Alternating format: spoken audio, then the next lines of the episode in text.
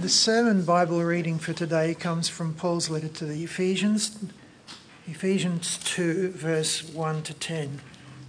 As for you, you were dead in your transgressions and sins, in which you used to live when you followed the ways of this world, and of the ruler of the kingdom of the air, the Spirit who is now at work in those who are disobedient. All of us also lived among them at one time gratifying the cravings of our flesh and following its desires and thoughts.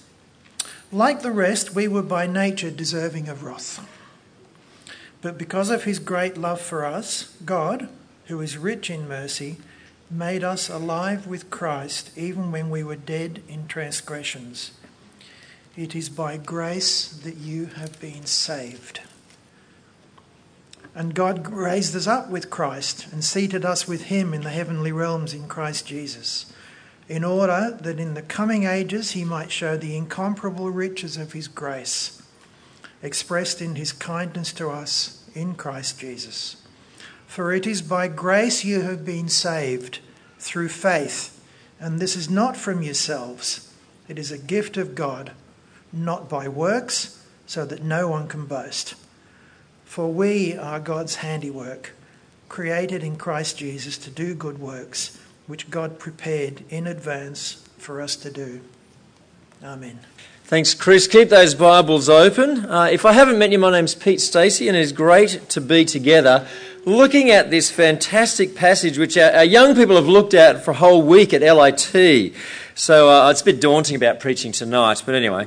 Uh, we're beginning a new series today called Let's Talk uh, because we want to understand this great message. Uh, because today's uh, beginning the series is looking at the, the, greatest message that God has given us.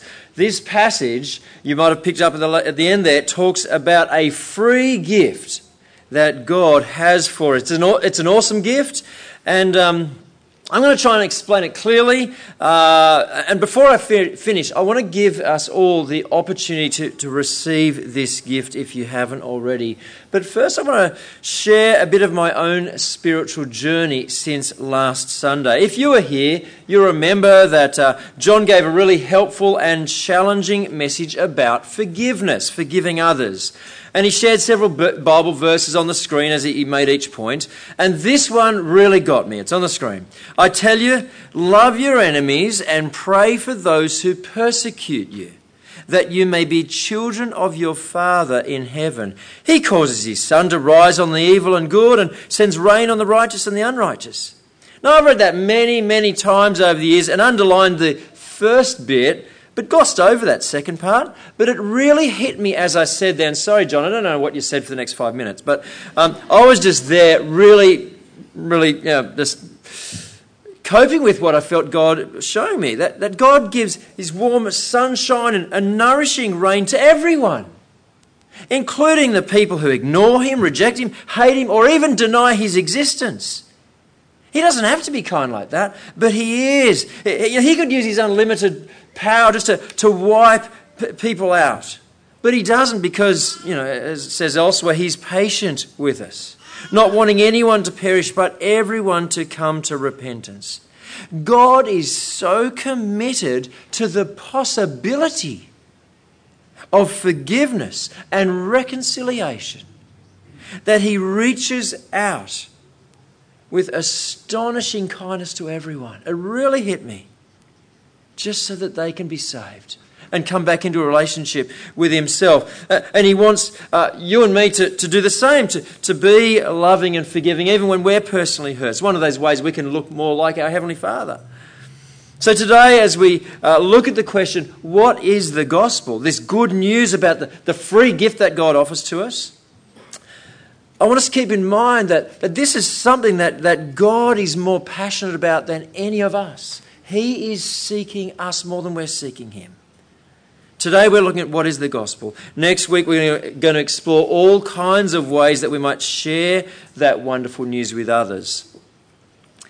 But as we, uh, as we begin, let's ask God to help us understand it uh, as we look at this wonderful news. Let's pray. Gracious Father, by your Spirit, please open our minds to understand the free gift you offer to us. Open our hearts to receive it and delight in all that you've done for us and to live our lives with joy and gratitude as a result. In Jesus' name, amen. Well, please do keep your, your finger in that Ephesians passage. Um, the structure of those 10 verses is very similar to what some of you may have, have learned how to write a personal testimony. Yeah, the story of how you came to know Jesus. And, and you probably learned that there's three basic parts. Know, what our life was like before God saved us, uh, how God saved us uh, through Jesus, and then thirdly, how our life has changed since that time before we look at those three stages in, in Ephesians, we need to get the backstory to, to find out how we got to, to, to, the beginning of this passage. And we need to go right back to the very beginning of, of God's story and see what was his purpose for us right from the start. In the beginning, God created the heavens and the earth. First verse of the Bible. And God created all people, male and female, in his own image and blessed them, saying, be fruitful and increase in number. Fill the earth and subdue it. Rule over the fish in the sea and the birds in the sky and over every living creature that moves on the ground. At the end of his work of creating, God saw all that he had made and it was very, very good. There's perfect harmony between God and people, between Adam and Eve, our biological and spiritual parents, and between people and the creation that they were to care for. Perfect harmony. God brought us into the world, His world, to love Him, to love other people, and to care for His good creation. Genesis 2 ends with this beautiful poetic description Adam and his wife were both naked and they felt no shame. There was no fear, no reason to fear, no shame, no guilt, just perfect safety and acceptance and peace and joy. And God gave them all kinds of ways to express their love for Him, joyfully obeying hundreds of positive options in the garden, and joyfully avoiding just one negative option. You probably know how that went. Like putting one chocolate amongst a smorgasbord and saying to a child, just don't touch that one chocolate. Genesis 3 describes their tragic rejection of God as the wise, loving, generous, rightful ruler of their lives.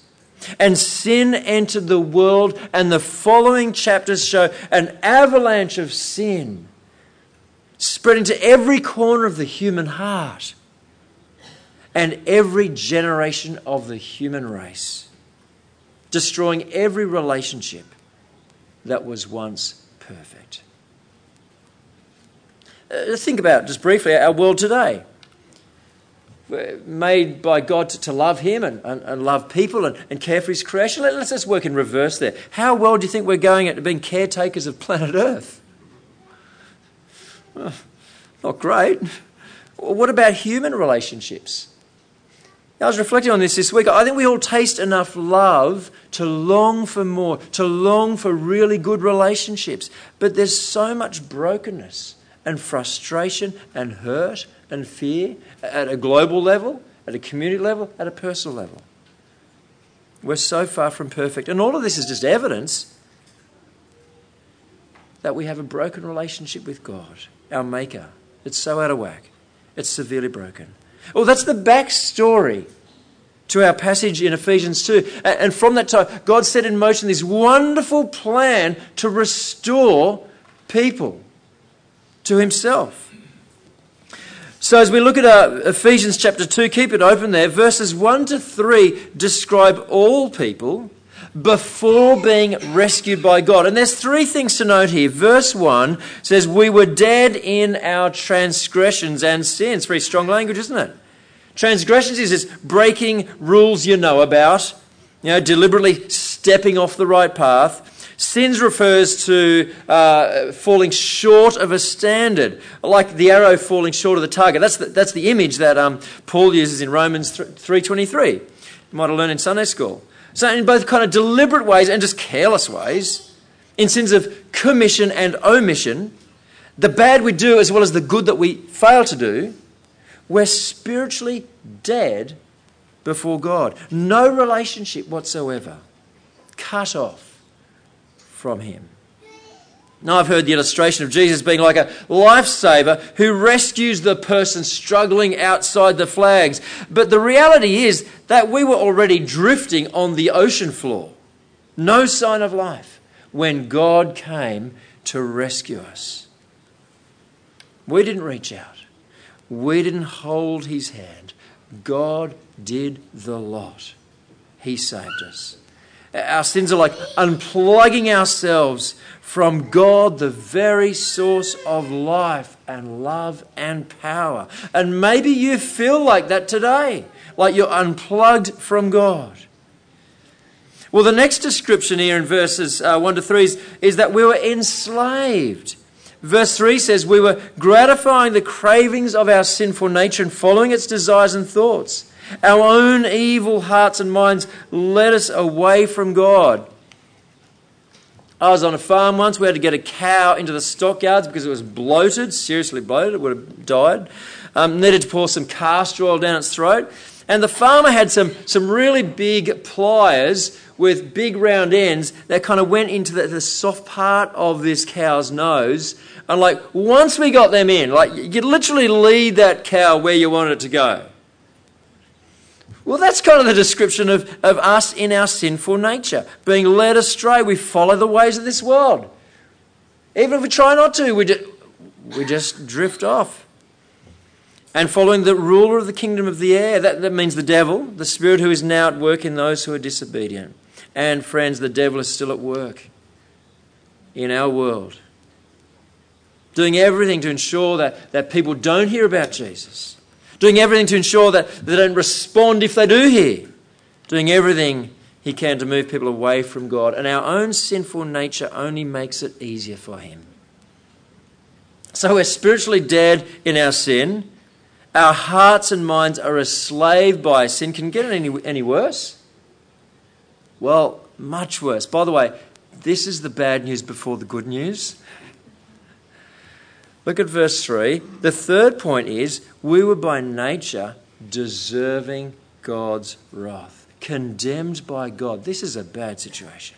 Wrath is such a strong word. It means God's righteous anger against us. It's not as though God just wakes up, you know, on the wrong side of the bed, grumpy one morning, and says, Who can I dish out on today? Yeah, some of us might do that, but God's not like that. It's more like the policeman who sits in his car, and, and many might pass within the speed limit, but when the radar detects someone going too fast, the policeman springs into action. He has his eye on the offender.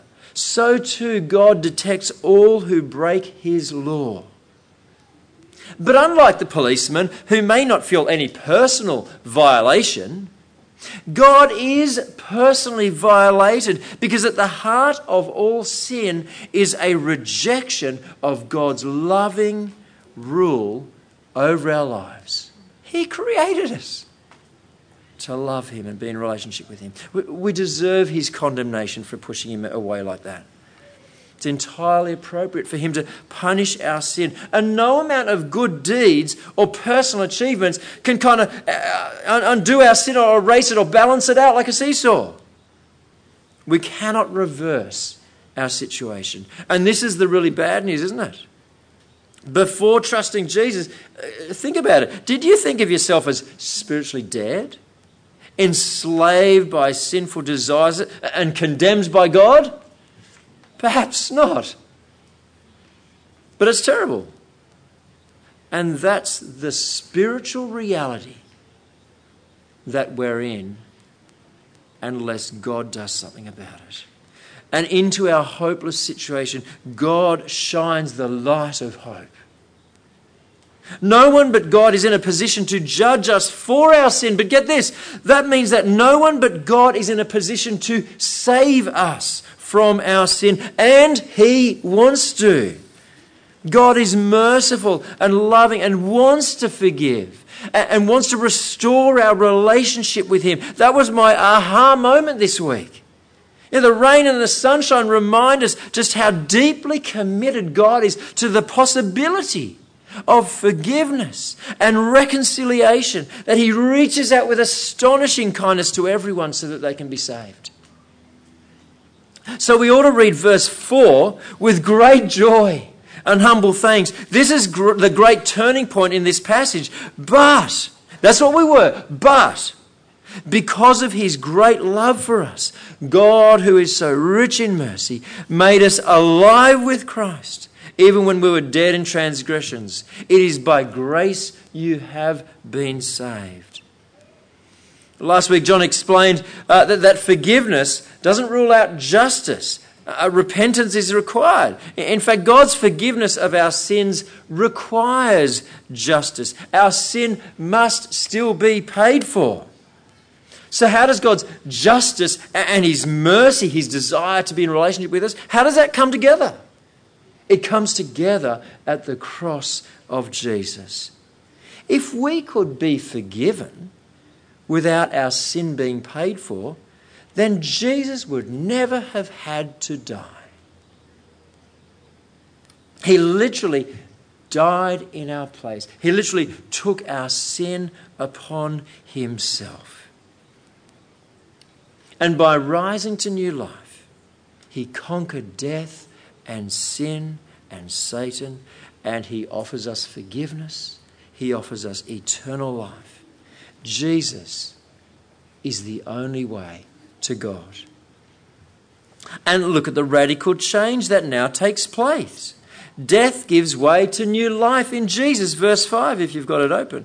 Instead of slavery, we are seated with our ruling Lord Jesus Christ. Verse 6. And God's wrath is replaced by the incomparable riches of his grace in, in verse 7. That's what God has done for us. It's a profound transformation. It's not surprising that Jesus called it being born again. It's a whole new beginning. Paul described as becoming a new creation. And I can still remember the Sunday school class where it was likened to the metamorphosis of a caterpillar to a butterfly. And who sang the song? Does that? Yeah, yeah. We're not going to sing it now. uh, wonderful memories. You see, if you've put your trust in Jesus, friends, then rejoice in who you are and what you have become by the grace of God at work in your heart. And why did God save us? Not because of something in us or about us, such as good works or, or fine achievements or something like that. No, it was something in Himself. Verse 4, great love. Verse 4 again, rich in mercy. Verse 5, grace. It's there again in verse 8. And, and in verse 7, kindness four wonderful qualities of God, and we could add generosity as well, because all of this comes to us as a gift from God. Verse 8 For it is by grace you have been saved through faith, and this not from yourselves, it is the gift of God, not by works, so that no one can boast. And, and if you've got young children, ask them if they can say that verse to you later. They're looking at it right now and it's on the kids' sheet. Um, it's a wonderful verse of the Bible to memorize at a young age so it's with you for life. Perhaps you've heard this today and you're thinking, well, I'm actually not sure if I have received that gift. I'm, I'm not sure if uh, my sins are forgiven. And you might be sitting there thinking, well, you don't know what I've done. Friends, God knows. That's why he sent Jesus. Because none of us can pay for our sin and fix our predicament by ourselves. But he sent Jesus to bring us back to himself. Friends, it can only be received, verse 8, by faith. That means placing our trust in Jesus as our, our rescuer because he has paid for our sin on the cross. And trusting Jesus as our ruler in life because he knows what's best for us in every situation. And he calls us to follow. So that means we need to turn from sins. One of the reasons why we say confession prayer. And thanks for leading us in that earlier so appropriate, and to follow him. And I think that's one of the reasons why Paul's added verse 10 At the end, he's saying, not by works, no, nothing to do with works, works. And then verse 10 is all about works. What's going on there? Um, it's possible, you see, that all this focus on God's grace and our salvation not being by our works could lead some people to think that, uh, that good works are a thing of the past. So Paul wraps up this section by reminding us that we are actually created to do good works. We're actually created to live with and in relationship to and to live for uh, God, our loving Maker. So he says, For we are God's workmen, uh, God's handiwork, created in Christ Jesus to do good works, which God prepared in advance for us to do. Good works don't save us. But now that we are saved, get on with all the good works we were created for. Things that God's already prepared in advance for us to do. Isn't that exciting? God knows what's up ahead for you. We just need to live in relationship with Him and enjoy that wonderful adventure of faith. Don't waste our time in sin and selfish living. Get on with living for God's glory in relationship with Him. Get on with living for the good of others and the growth of His kingdom. And here's the good news all who turn from sin and put their trust in Jesus receive God's gift of forgiveness. He hits delete on all our sin. The penalty for it, it's laid on Christ. Uh, all who put their trust in Christ receive God's Holy Spirit living in them to strengthen them and help them through life now and to guarantee, 30, his gift of eternal life when our physical life ends here. And you know what? The Holy Spirit helps us get on with those good works that God's prepared for us as well. What's the alternative? Well, those who reject God, reject Jesus, remain under his judgment and punishment now and forever. What will we choose? Are we going to receive this, this gift? It's not ours until we receive it. If you'd like to say yes to God today, I'm going to put a prayer on the screen in a moment, and I'll read it through first so you know exactly what uh, it says. And then I'm going to pray it slowly, and if it echoes the cry of your heart, you'd like to receive God's free gift, then say it silent with, silently with me as I say the words. Now, this might be the first time you've ever said something like this uh, to God. Maybe you've never talked to God before in your whole life.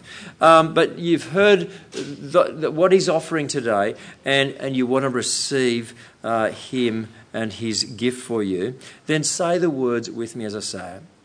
Maybe, maybe you've said something like this lots of times, but, well, you recognize that you've drifted from God. Today, friends, is the day to come back to Him. Pray these words afresh in your heart because He's waiting with arms wide open to receive you. Here's the prayer. Here it is on the screen. Thank you for giving me life and purpose. I'm sorry for rejecting you and your plan for my life. Thank you for sending Jesus to pay for my sin. Thank you that He rose again to give me new life. Today I turn from sin and put my trust in Jesus. Please forgive me and help me to follow you from now on. If that echoes what you'd like to say to God today, can I encourage you, just in the quietness of your heart, to pray these words earnestly, sincerely with me? The person beside you won't know what's going on. This is between you and God. Friends, please, uh, you can look to the screen or you can just close your eyes as I say these words out loud. Let's, let's talk to God. Dear God, thank you for giving me life and purpose.